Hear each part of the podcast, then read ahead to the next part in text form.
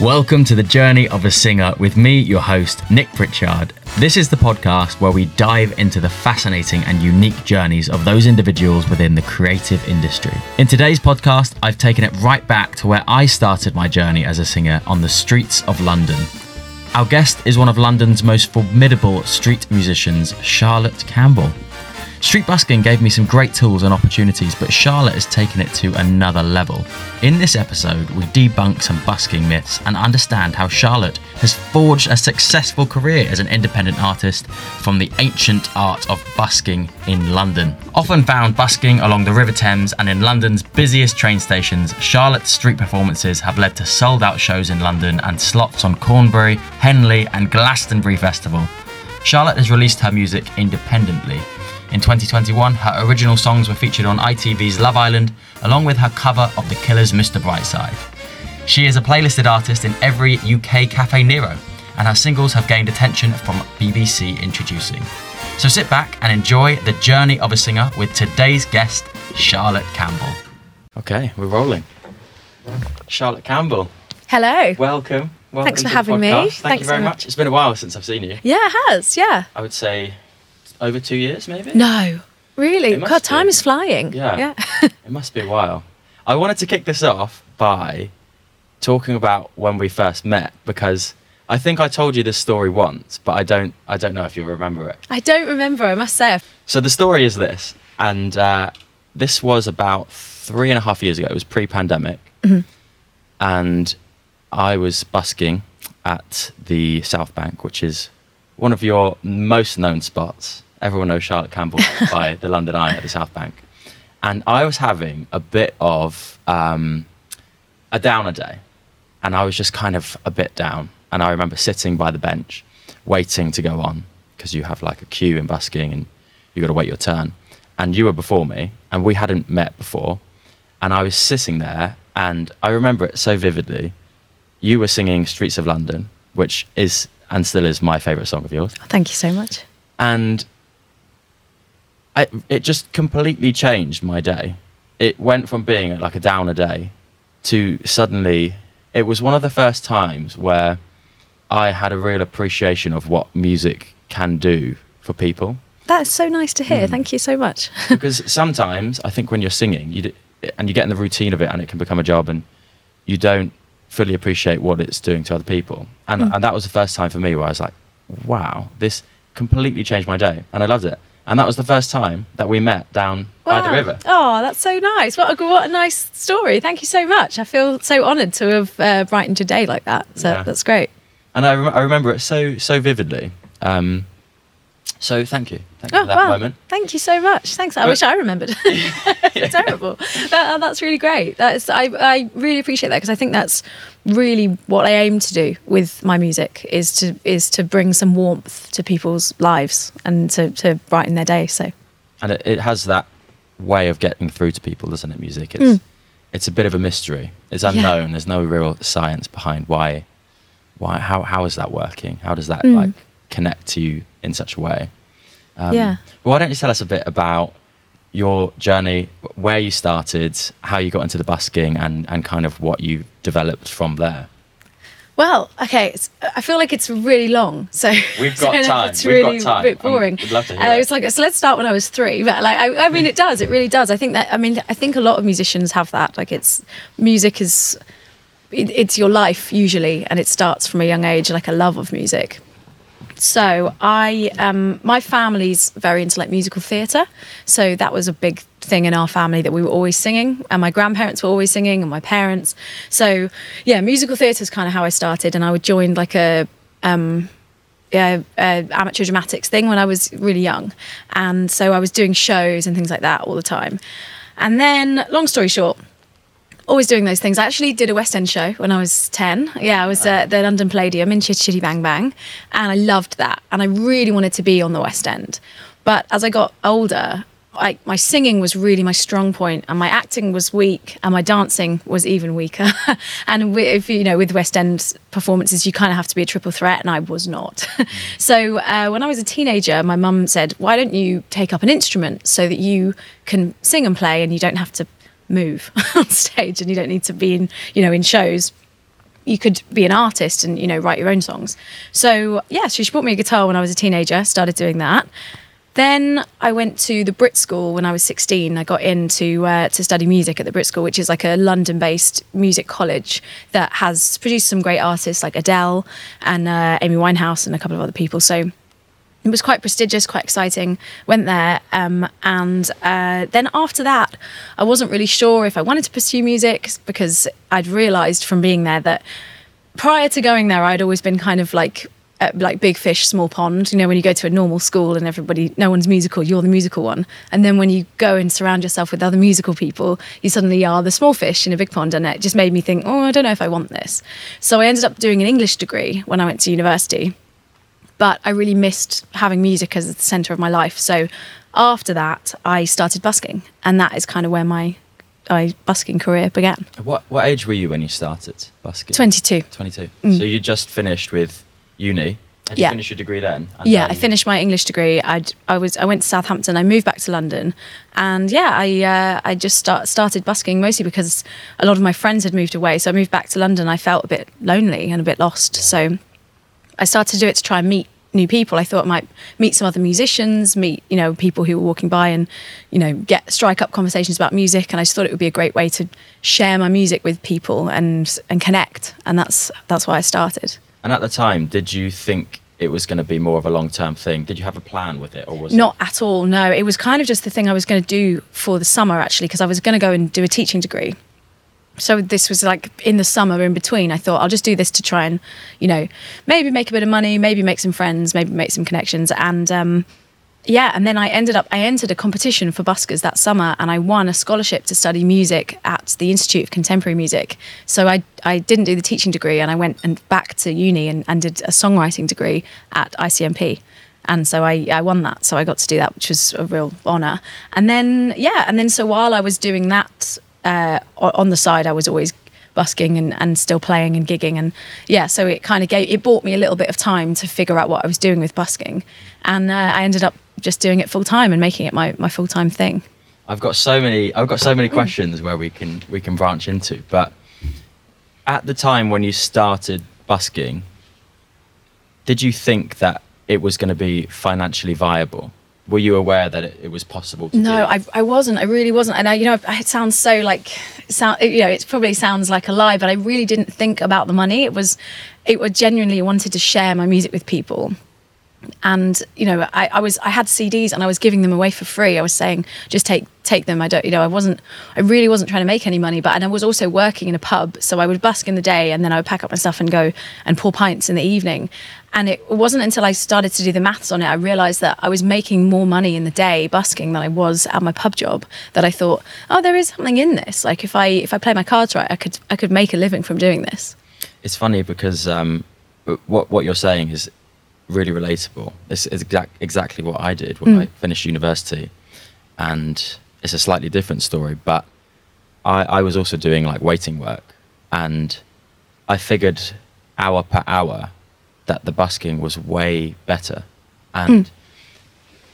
I think it's fair to say that there's a misconception about buskers. Definitely, yeah. Also, how much they earn, what they do. Part of that, would you agree, comes from a the varying levels of buskers. So you do get some like yourself at the top end. You can make a living out of this, and you can make a music career out of it. Hmm. And then right at the other end, you can literally have homeless people that are playing very badly an instrument and expecting people to throw loose change in. Um, do you want to do you want to kind of talk about the difference here? Because yeah, I mean, I th- and also non-homeless people who are just very poor, poor, you know, don't have any musical skill. you know, I, I think that, uh, yeah, I think there is a misconception that like buskers are homeless or and, but, but you know, I think the art of busking didn't start as something for homeless people to do. It, it like dates back. I've done like lots of research into like how it dates back and and how in London, you know, like there's sort of like minstrels and you know people who would kind of go out and and met- try, you know, uh, entertain people and like strike up a stage in on the street and create a show for people, and people would would want to show their appreciation with financially. So uh, yeah, it's uh, it, but for some reason it does always get linked to spare change, and therefore people who are like not even playing instruments but just begging or you know. Um, trying to sell illegal things on on the street for overpriced you know like it, it gets muddled i think because because i mean i'm I don't know why. Uh, well, like I guess I do, but you know, uh, it's a shame. But I can understand the thought process, and, and my aim is really to just prove that it's not that, and uh, and kind of put on a show that makes people realize that this is not somebody begging for change or uh, you know desperate for money. This is someone trying to share something, and if you appreciate it, you can you can uh, contribute, but you don't have to. You know. I, I saw a great quote that you put at the start of your music video mm. for um, Streets of London. I'll just read it's it. It's Amanda out. Palmer. Yeah, yeah. I'll yeah. read it here because mm. I think that that ties in nicely to mm. what you're saying there. Um, so the quote is, "I think people have been obsessed with the wrong question, which is how do we make people pay for music? What if we started asking how do we let people pay for music?" Amanda Palmer. I feel like that is like an ethos of, that I've tried to carry through with my with my music is is that yeah that the music industry is really strange at the moment because of the way with streaming and, and things like that and, and people don't sort of value music in the same way that they used to when they would like buy a CD. But that doesn't mean that they don't want to pay for music. They just want to pay for it in a different way. Mm-hmm. And for me, busking is giving them that opportunity mm-hmm. to pay for it. And yeah, I really like that it's optional, that you can watch the show and mm-hmm. not pay for it. Or if you did like it, you can show your appreciation. And on that note, there's now different ways that you can you can donate, tip, pay for buskers performances. So you've, yeah. you've got the card reader. Yep. And yep. has that been a game changer for you? Yeah, it has. It really, really has. So yeah, I um, I've got I use a, I'm not a sponsor, but I will, I will, maybe I won't say the name of it. So yeah, you don't have to cut it or anything. But yeah, I use a, a card reader so uh, I can take contactless payments, um, and I also have a QR code as well that people have been using. I feel like when I first got the card reader, especially in 2017, people were genuinely laughing at me. Yeah. people were like pointing and laughing. But since the pandemic, people are using it mm-hmm. so much more. I would say pre pandemic, it was probably 20% of my tips were on card. Mm-hmm. And now it's like 50%. 50 Yeah. Does it change? Because are you still predominantly doing by the London Eye? Because that is like yeah. What we associate you with. Yeah yeah i um, love that spot. So i usually yeah. play on the south bank under the london eye and it's just it's lovely. It's you know it's very touristy but it's also very family friendly and it's also quite romantic. So you get all all different types of people walking along there and i really like that because i like to play a really vast repertoire of things. So you know kids songs and romantic songs and love songs and popular songs and yeah so i really like that spot. Um, but I also play. I play on the tubes as well, so I do a lot uh, on the London Underground. But I would say London is really my thing. it's yeah. really my base yeah. of, uh, of what I do. Yeah. And it comes across like you're genuinely passionate about the busking. That yeah. In terms of your brand and even even some so far as like on your website and how you advertise and portray yourself, it comes across that you really enjoy what you do yeah. Obviously, because it's music and, and you, you love the music, but also the busking element of it that you, you definitely really enjoy.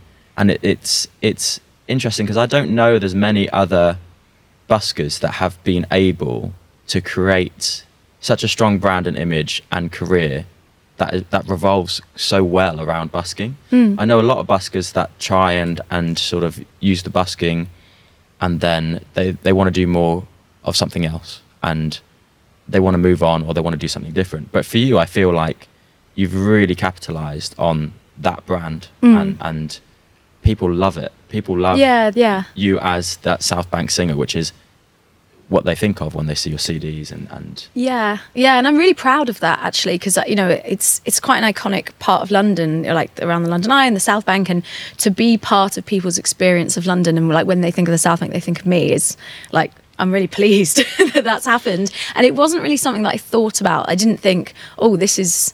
It's funny because it, it is my brand. You're right. It, it really is. But it's it feels funny to say that because I think what people like about seeing me there is is that it's quite stripped down. You know, there, there's you can't really hide behind much when you're busking. So there's an authenticity to that, and to people seeing you live and just seeing you play the guitar and sing, and that that is it. That's everything that they, you know, there's you know, you're not hiding behind anything. So I think then to, for it to be my brand almost feels like it takes some of the authenticity away. But it, you know, it has become a big part of of me and my identity as a musician. Um, and I guess what I feel mostly for that is just a gratitude to it and what it's brought into my life and how it's how I've been able to make a living from that. I've, I've heard a lot of buskers say that the best fans are from the busking. Yeah, yeah. And you've been able to cultivate a great fan base from that. Yeah, that's yeah. I've, I've built uh, quite a fan base online, um, and then you know that does translate to uh, streams and and like following me on social media and coming to gigs away from the South Bank, which is what I intend. And I think yeah, when I first started as well, as well as not realizing that it would become such a big part of me and my musical journey.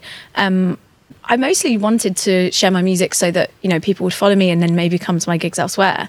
And then I slowly the gigs started to become the South Bank itself, and I started to post when I was there rather than posting, oh, I'm going to be playing a gig this weekend.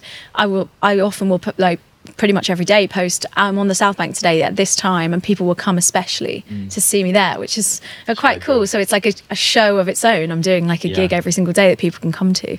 No, it's, Yeah. it's very it's impressive how you've you've managed to do that, and um, and like you say, now when you put on a show elsewhere, you've got that audience that have already been following you and are committed to following you.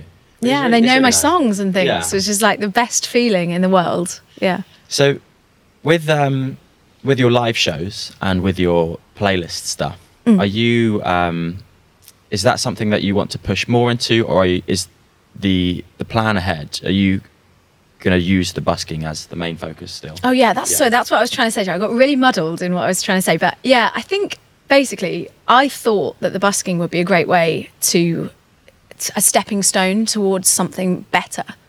And I didn't realize how much I would love busking itself and actually really enjoy doing it. And actually, sometimes enjoy it more than playing a gig or it being in the studio um, and recording and stuff like that. So, I, yeah, it kind of has become something that I don't want to give up. It's like I don't want it to be a stepping stone so that like one day I don't have to do it anymore because I, I genuinely enjoy it so much. I love I, doing it. I know I can completely Yeah. relate to that. I, Yeah. I think the way to describe it for me was I, I've never felt so free. Yeah. It's it's that you're standing in the middle of London, people, hundreds, thousands of people are going past you, and you feel so free. You don't have anyone Mm. telling you what to do. You can't sing this song. you've got to do it like this. You got to. You don't have a, a the, the manager sitting in the corner, the agent, the, the PR company, all these people trying to mold you into something. You can be as authentically you as, as you like. Um, and that's something that I, I often miss that element of it. Um, it used to be my primary form of income at one point, and Mm. I haven't bussed for like probably since we last saw each other, maybe like two, year- two and a half years. Really? Wow. And um, that is something that definitely Mm. it's just such a free experience. It is. Yeah. Yeah. Would you w- would you recommend it to someone that wants to get into the music industry? How would they start? What would they go about doing? I don't know. It's a funny thing because I think, um, as well as some of like the negative connotations of, of busking uh, from just like the general public, there's also a little bit of a negative connotation sometimes in the music industry. I have heard from like people, you know, industry people kind of being like, I don't know, that turning their nose up a bit at busking or kind of seeing it as like, if you've put yourself out there in that way, then maybe that you're not sort of cut out for the music industry as I don't know if I don't know why it is.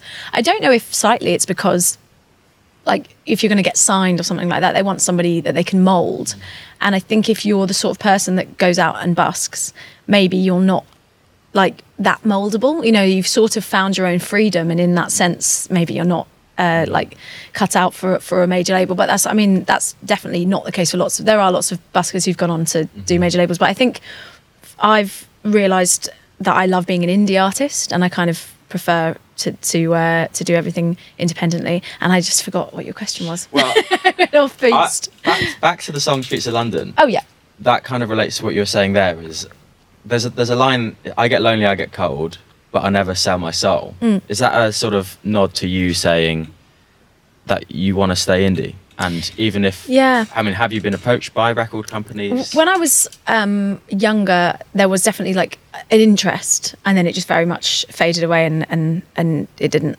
Uh, I didn't. Maybe I didn't pursue it enough, or it just yeah, it just didn't really happen for me.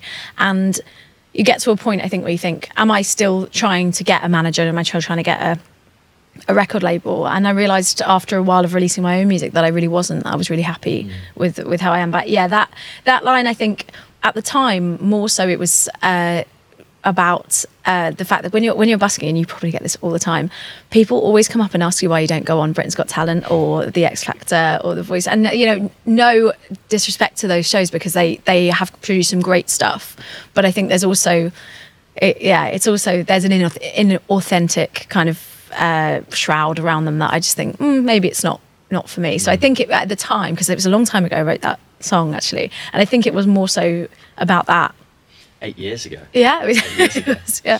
Um, I noticed that on that song, on the YouTube video, mm. it's eight years old, and somebody had commented on it a couple of weeks ago. They they'd written a nice comment, and you'd replied to that comment, and I just thought that is such a Charlotte Campbell thing of whenever the music industry seems to change, you always seem to be on it. And a good example was during the pandemic when you know everyone in this industry kind of lost most of their income from live shows, and you were the, one of the first to jump straight onto Twitch and, yeah. and really hit home with that. And it seems to be that over all of your social media channels that you're really consistent and you're doing everything that a musician should do in terms of what they tell you to do and in terms of how you should be doing it. Um, I noticed that uh, you're not as active on TikTok. Is that is there a reason for that? Is that something you want to get into? Um, yeah, I just sometimes I feel a bit like I really enjoy TikTok as a consumer. Yeah. Too much actually. My screen time you don't even want to know.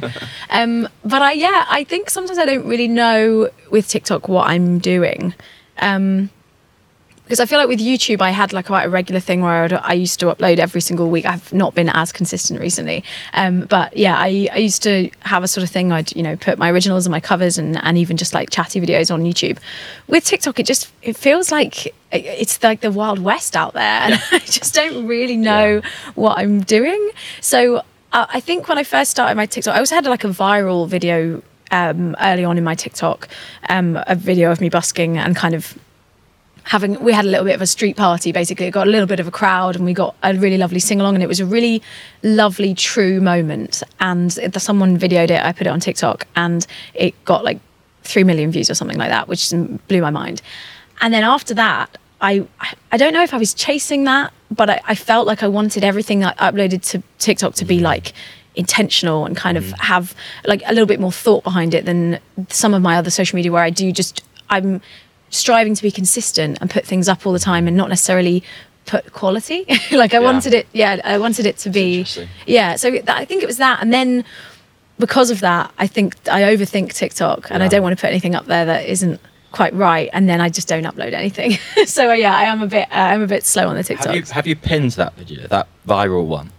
I think so. Because you I... can pin it to the top. So yeah. people, it's kind of the first thing they see. Yeah, I think I have. Let me, yeah. Because I, look. The strategy. No, I haven't. Oh yes, I have. No, it is pinned. Yeah. yeah, it's pinned. The yeah. strategy for me is is kind of the opposite mm-hmm. of like I'm worried, like you're saying about TikTok. You want people to see the, the best bits, kind of thing. For me on my Instagram, I'm like, oh no, I can't post me just chatting into the camera because if someone's going to book me, that I want them to see my best bits. Mm-hmm. But on TikTok, I just I, I basically throw shit at the wall. yeah. Eventually, something. And that does seem to work on TikTok. Yeah. It does seem to be, yeah. But no one really, really knows. The algorithm keeps changing. TikTok keeps trying to implement new things, mm. and they are also using the same strategy. They are throwing stuff at the wall and hoping that maybe it might be the new thing, like store Instagram stories. They're hoping that something might work.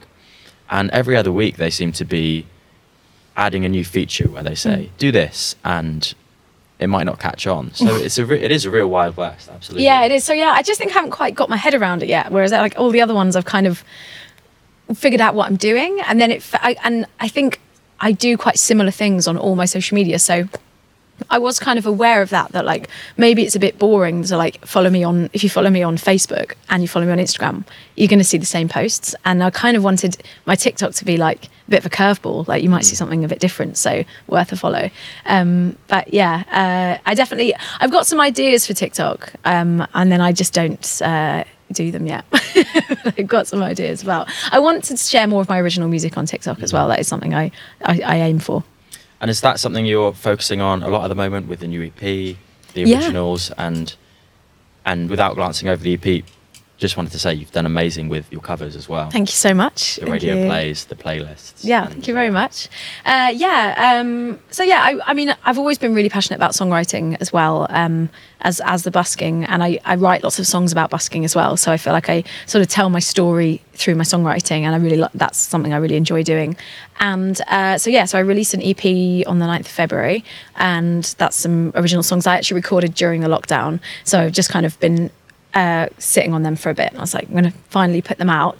Um, and yeah, I also recorded some covers um, because I had a song played on Love Island in 2021.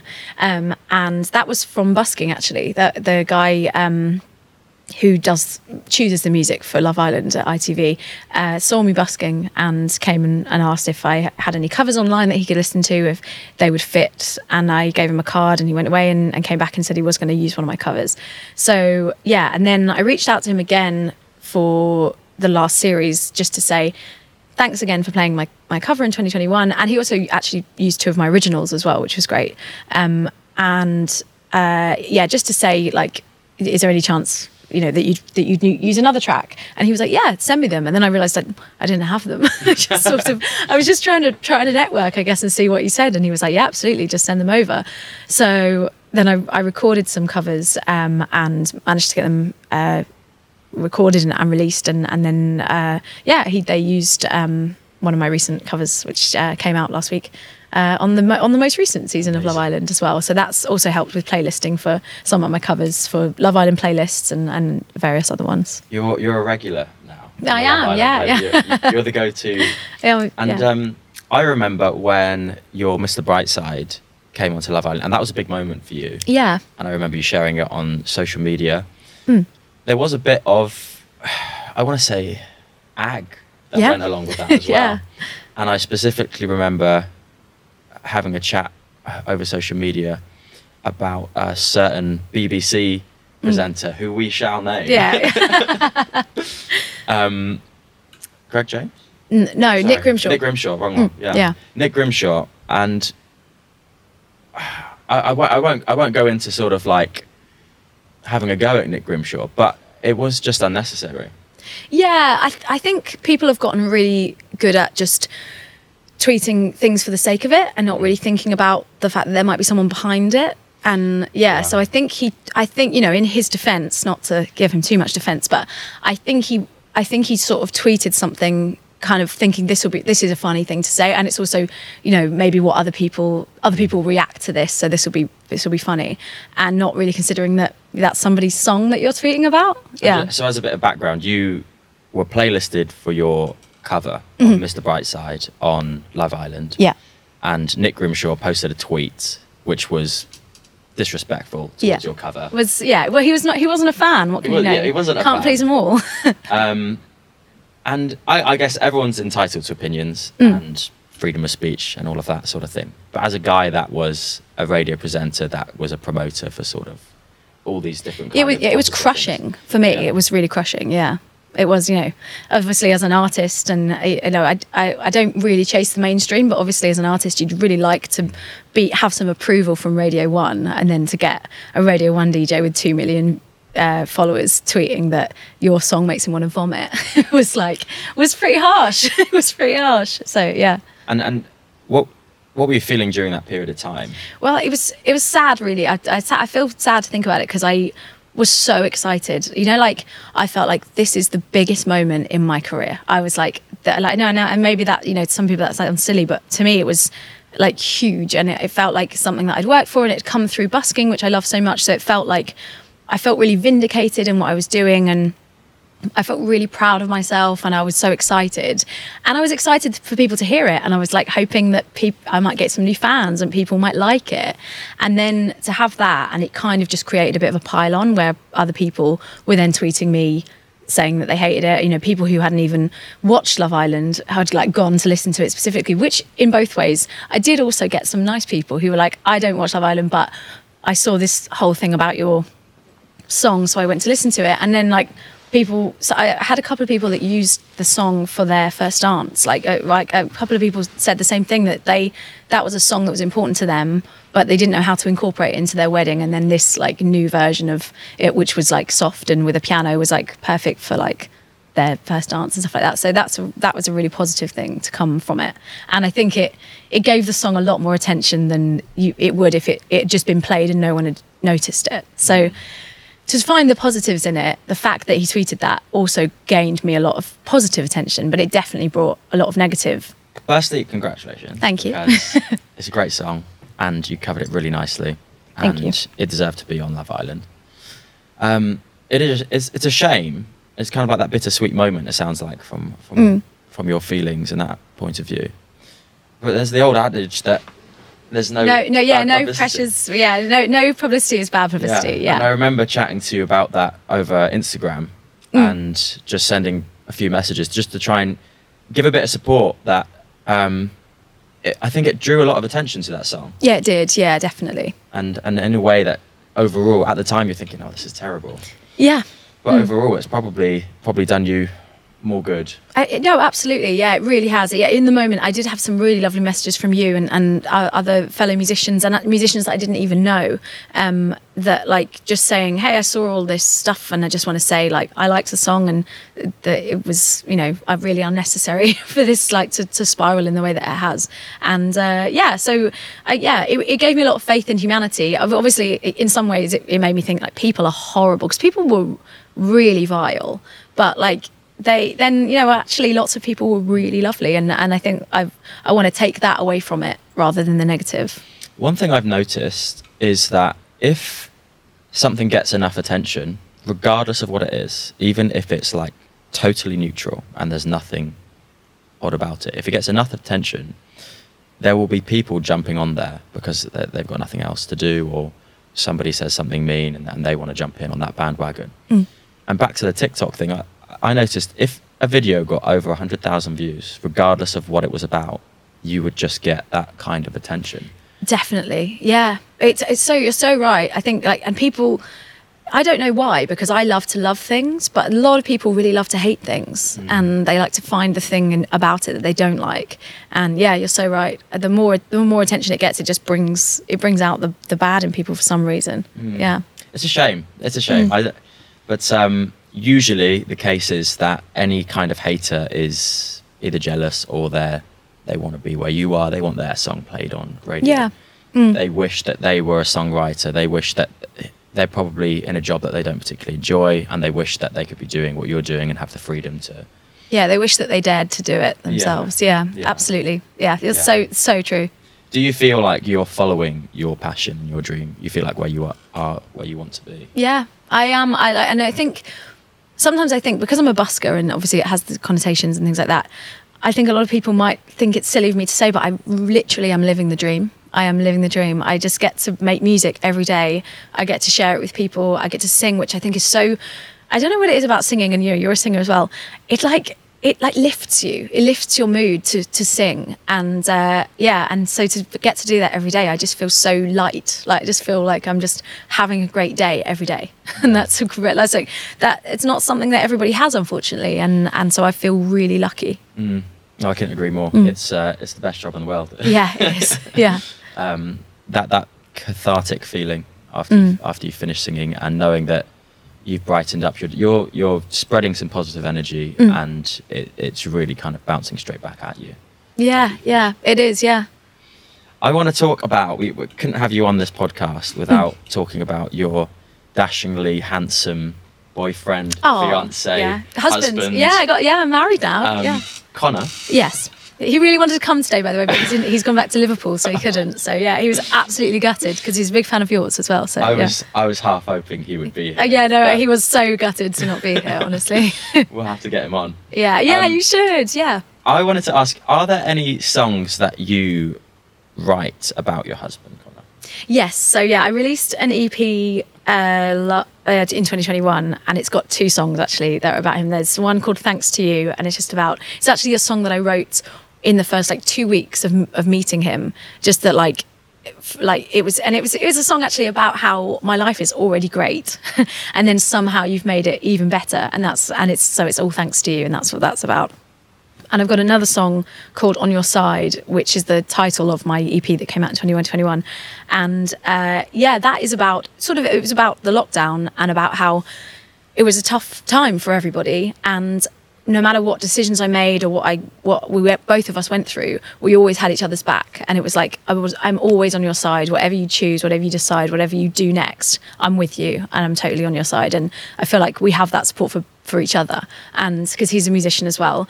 So uh, yeah, it's you know it's it, like it's a rocky journey sometimes, and to have that where you know that you've you've always got each other, that uh, is what that song's about. Yeah.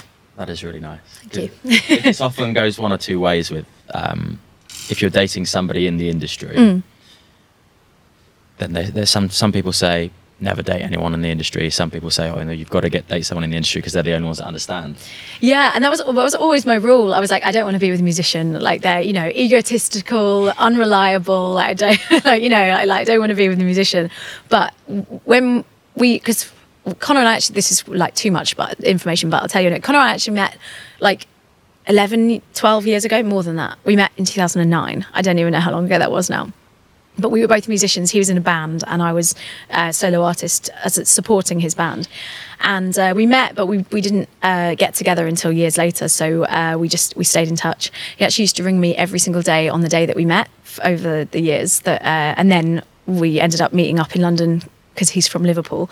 We met up in London like years later, and we just hit it off, and then we've been together ever since.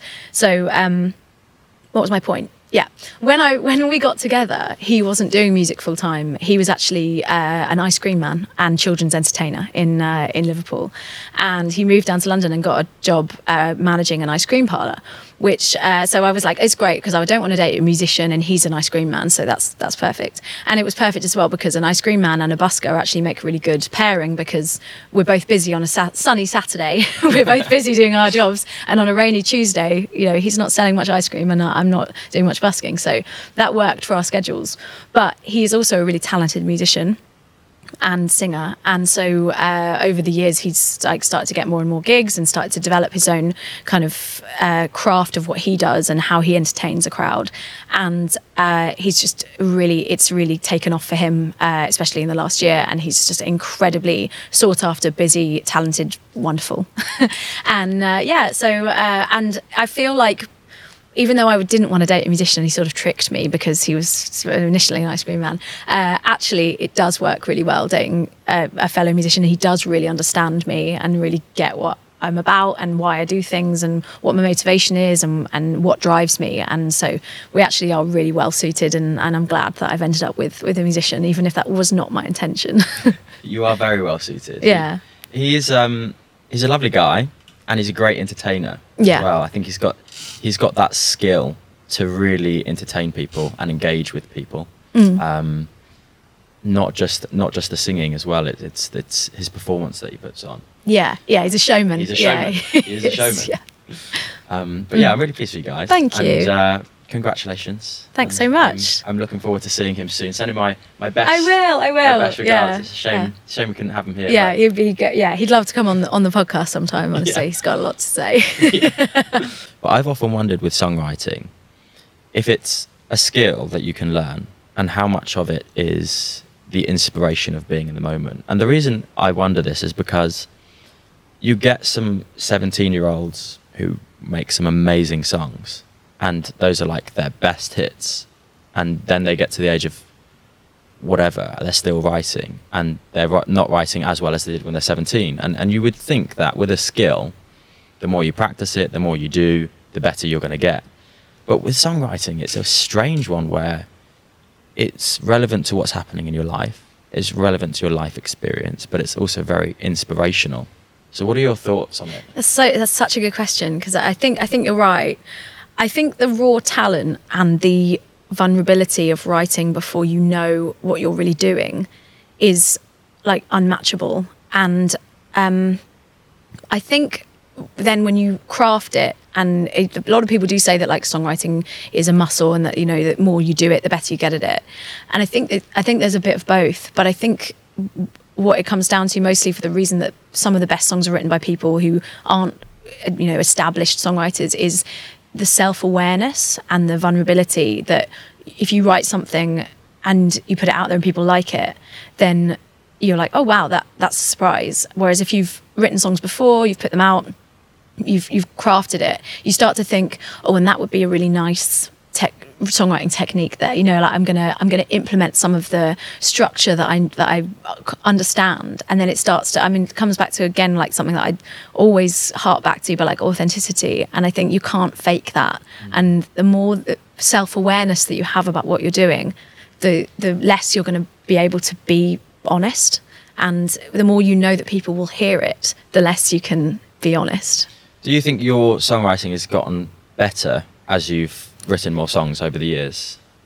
I think, yeah, I think it's two different things. I I do think that some of the early songs that I, I wrote, for some reason, are some of my better songs, and I I don't know why because I've literally studied songwriting at this point, but for some reason it does. Yeah, I I don't know. I there's definitely more self awareness, um, which I'm trying to like get rid of. So it's actually, the last EP that I just put out is a bit more vulnerable. And I wrote about things that I've been trying to write about for a long time, but kind of feel like I don't want to talk about publicly. And then I think, no, I, I would like to because I want to be able to write about that. And it's something that I've kind of kept to myself. And, and first of all, I think it would make for a good song, but also it's something that people might relate to. And it would be powerful for them to be able to hear a song that, you know, that's what people want is to be able to relate to something and, yeah, hear their own stories being told. And mm-hmm. on, on your EP, the latest one, the last song on there is Chapters, mm-hmm.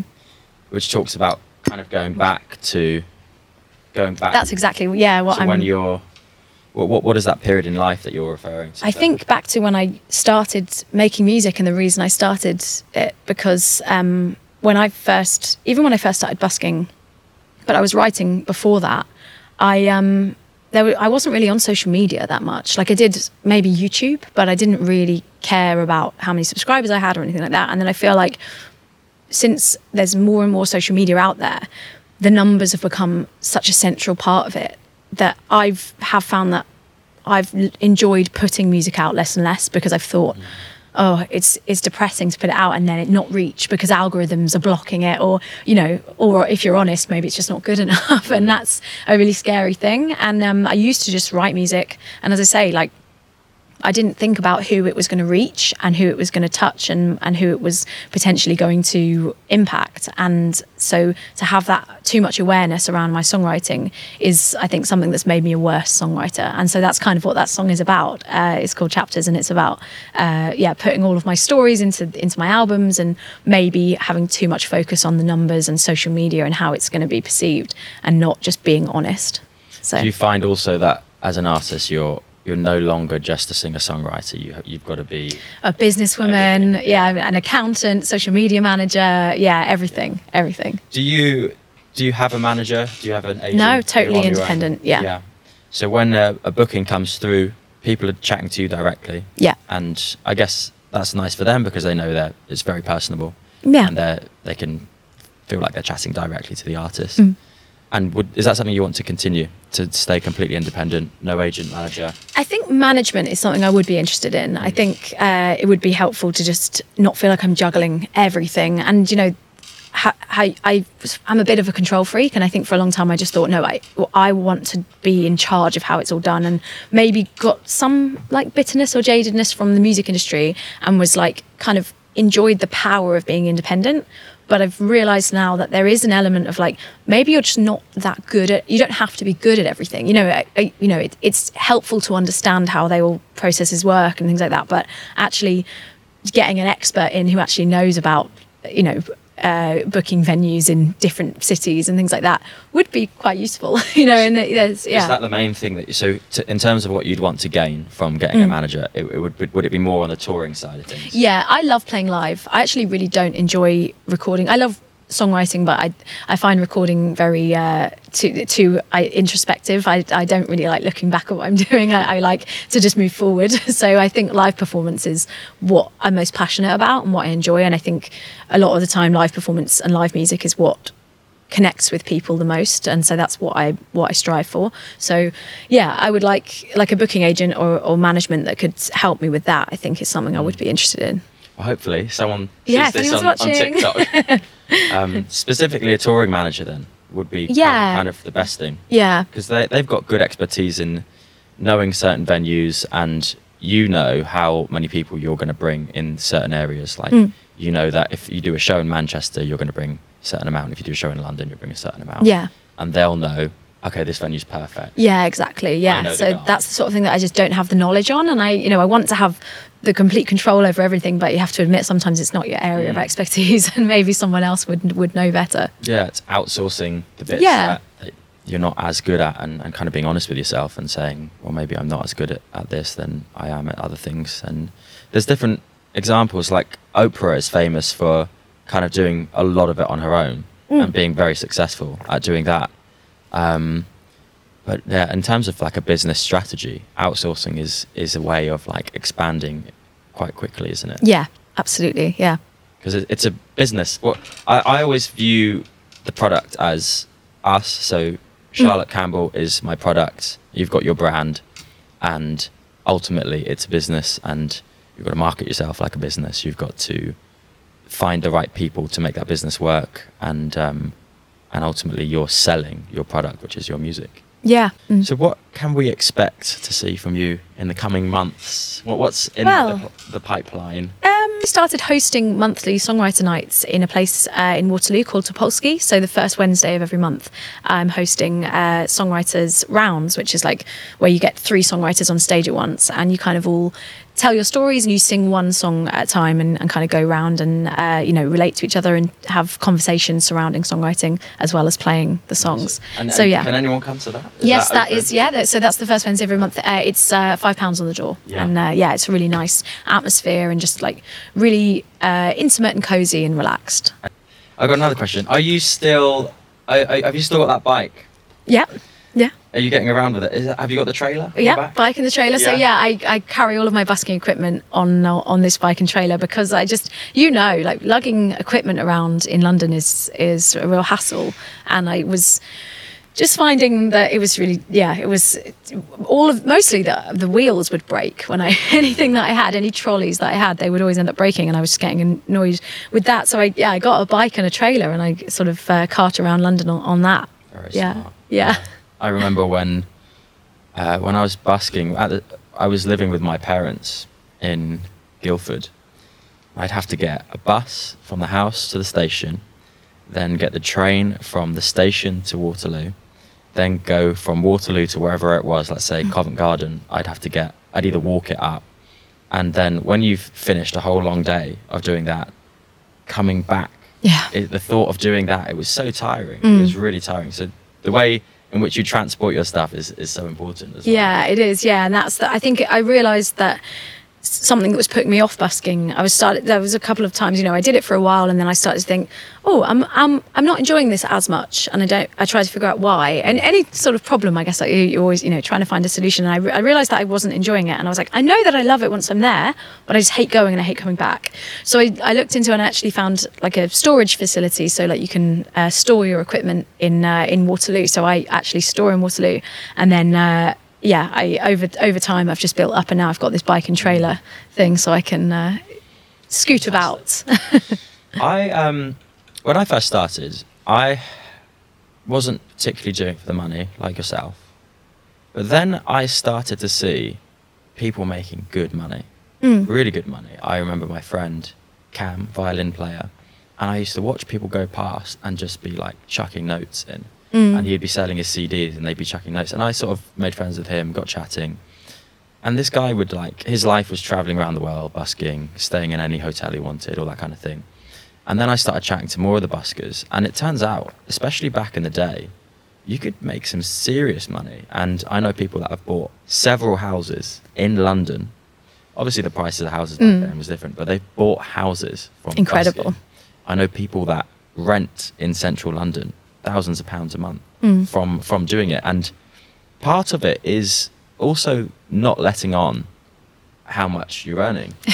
I remember I would start with notes in the tin in a see-through glass tin so people could mm. see, okay, he's accepting notes mm-hmm. and the psychology of I'm not I'm not particularly interested in like 5p, 10p. I appreciate everything you get, but in mm-hmm. terms of the monetary value, notes is where we're at. Yeah. And then what I would do is I would start taking out the notes because I didn't want people walking past me. He's like, got enough. Yeah. Hold on a minute. Like, uh, uh, this is meant to be some kind of uh, pastime. Some people don't realize it's a full time gig.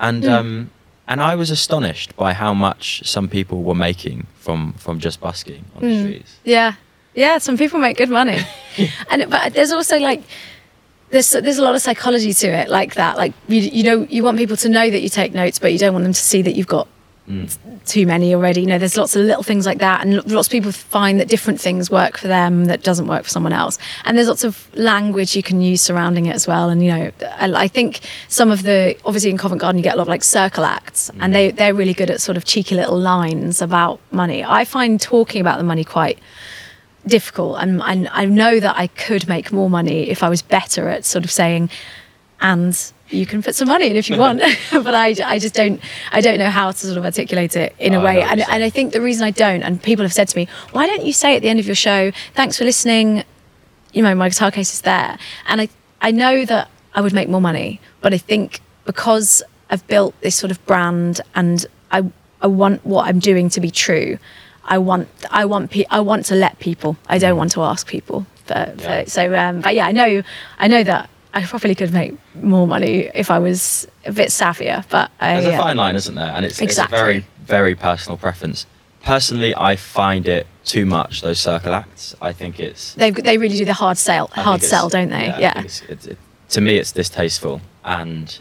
But I think they get away with it because they're sort of in character. Yeah. Whereas I think when you're a singer, you're a little bit you're a little bit less in character, a little bit more uh, Yeah. you know yourself. Yeah. And um, another one is with with the introduction of these card readers. I would always basically make it optional. Mm. So who you can put whatever you want in there and, and type in the amount. I know a lot of people have like a set tap and tip situation. Yeah. Is what what do you go for? I have the tap and tip. I would love for it to be optional, but just the system that I use Mm. doesn't really. It means that I'd have to because I also because I'm playing guitar, have. I'd have to stop playing. So I kind of have to have it set up for a certain amount. Mm. Um, yeah, it, I'm I'm waiting for the day that they make it a system where people can type in the amount they want to give.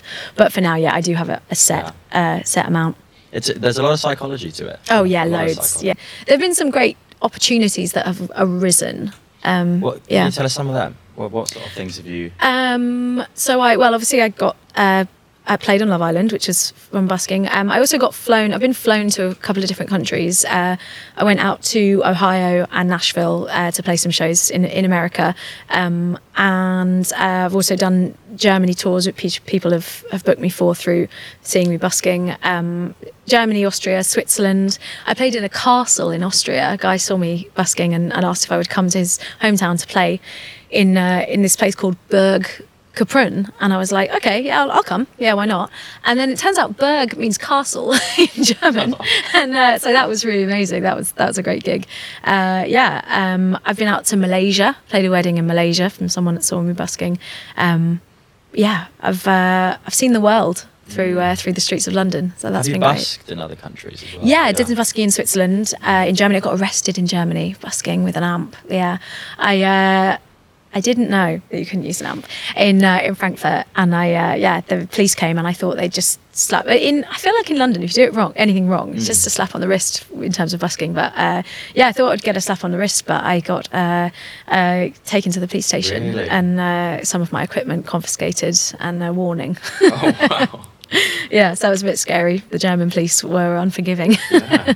that's a pretty cool story. Yeah. yeah yeah it was uh, yeah rock and roll so I'm fantastic. And I, I noticed that you did used to do like a life of a busker type vlog thing. yeah yeah Is that something you might consider? yeah i would I, a- I, I, would i think again with sort of tiktok i'd like to do that sort of thing on tiktok and uh yeah i just i just haven't really i don't i i don't know why i think a lot of the opportunities that have come away from busking have started to get in the way of busking. So I've started to get become so busy with other opportunities, which I'm obviously so grateful for, that I haven't. I still have time for busking, but I don't have time to document it in the same way that I that I once did because I used to be the only thing I did was busking. So then in my spare time, I would, you know, set up my camera or edit videos and things like that that were about what I do. And now I feel like I'm either busking or I'm gigging somewhere else or I'm sleeping or drinking coffee. yeah. It's a good life. It's a- Yeah, it's it is a great life. I'm, I can't complain at all. Yeah, but definitely my some of my social media content sort of fail, fallen by the wayside, which I know like now social media is even more important than it once was. But I think also some of the joy for me has gone from social media. I don't know what if it, it's just become a, like a bit more clickbaity and people are a bit more like you won't believe what blah, blah, and I, I just that yeah again always always going back to the authenticity but it feels like that it, it's not there for me so much. It doesn't feel like quite as authentic and I know that I need to play into that. You won't believe what happened mm. next and I just don't want to do it and therefore it kind of has taken away some of the excitement for me from creating content for social media which I hope that to regain but I just I just need to I'm sort of I'm sort I feel like I'm just observing at the moment and I'm going to kind of mm. dip back in when I when I feel like I know where my, what my place is on social media because it's changed so much even in the last like two three years Yeah, you're totally right. Mm. I, I think that that authenticity, because of the format, certainly TikTok, which arguably is the biggest platform right now, Mm. it is so clickbaity, and you have a very short amount of time to grab the Grab, attention yeah. of someone. And I'm so guilty of it. Like the thing with but your so your TikTok content is great you know You think? yeah really good because yeah I, I, I honestly just kind of make it up as I go, Mm. and there are times where I'm like, I'm just going to say this and see what happens. Whereas on Instagram, I would be too afraid, based on Mm. what people, genuinely based on what people would think of me, if I posted all this stuff on Instagram. Whereas with TikTok, I actually don't care, and I think that there's that people kind of are okay with that. I think Mm. they look at TikTok as like a, uh, they can see, oh, he's just trying to like find how it works. Whereas they don't seem to respect that if you put it on Instagram. I think you're right, and I do think actually you're probably quite right to do that because I think Instagram, I feel, is a little bit more of a portfolio of what you're doing, and to send out to like to get gigs and things like that, it is a little bit more like, yeah, what what people might um might might discover you and might you know on a more professional level. Whereas like yeah, TikTok isn't that. So I don't know why I treat TikTok like it needs to be a sort of portfolio because it's it's definitely not because people very rarely go to a profile on TikTok. It's all for you page. So, yeah, yeah. And I, I often find that, to be honest, no one that follows me genuinely is like scrolling through my f- account. It tends to be the for you page. It just pops up on the for you page, and yeah. it, that gave me a lot of reassurance to do what you want because it's only going to be new people and and the people that yeah, follow that's you, true. That's such a that's such a good way to look at it. Sorry, people that follow you. Yeah, the people yeah. that follow you are are going to do that based on what they've seen on the for you page, really. yeah. Um, so yeah, I'm going wild with it. I'm just gonna see. I love what, that see for you. works. That's great. But this kind of format with the cameras and, and chatting to Mm. people seems to be working really well. Oh yeah, I mean it comes up all the time on my for Mm. you page. I, I love to l- hear little snippets of of podcasts, especially because my attention span very poor. So it's nice to just get a little snippet. But also, as a performer, you've also got to be quite confident. I mean, especially to something like busking. If you can do busking, you can do anything Yeah. because you're literally setting up something in the middle of the street with thousands of random people who are going to be judging you. hmm If you can do that, you can do anything. Yeah. you do have to have confidence. And how would you say that your confidence over the years has changed? It's funny because I really don't consider myself a confident person, and I know like people will find that shocking. With and I think, even I think people I know would would be like surprised, but I, in social situations, I'm very shy, and I'm I am unsure of myself. Um, but yeah, like like we've said previously about busking, it something about busking makes me feel very free, and I think I'm I'm not so worried about people's judgments and, and, and things like that because I just know that I'm happy and, and most people that make a lot of judgments are not happy.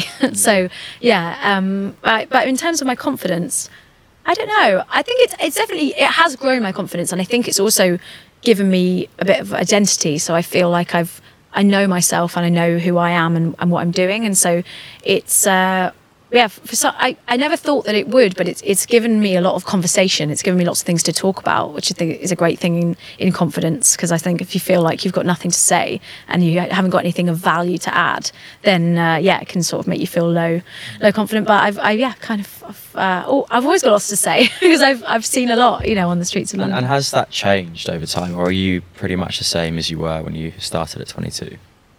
No, I think I am the same. Yeah, I think I've stayed quite true to my myself over over the years. Um, definitely grown wiser. I'm not so naive, but uh, yeah, in terms of my confidence, yeah, I think I'm. I think I had the the biggest confidence I ever had to do was not is not to start every single day go out and busk, but that first day that you go out busking. I think she must have been a confident girl, that 22 year old, because I don't know if now I could uh, I could do that. Like it's back going back to the naivety thing that you're saying about the songwriting And the awareness, the self awareness. Maybe at 22, I just didn't have the self awareness to think about what people would think. You've got nothing to lose. Yeah, There's, no- yeah, there's nothing more dangerous than someone that's got nothing to lose. yeah, You do anything. yeah.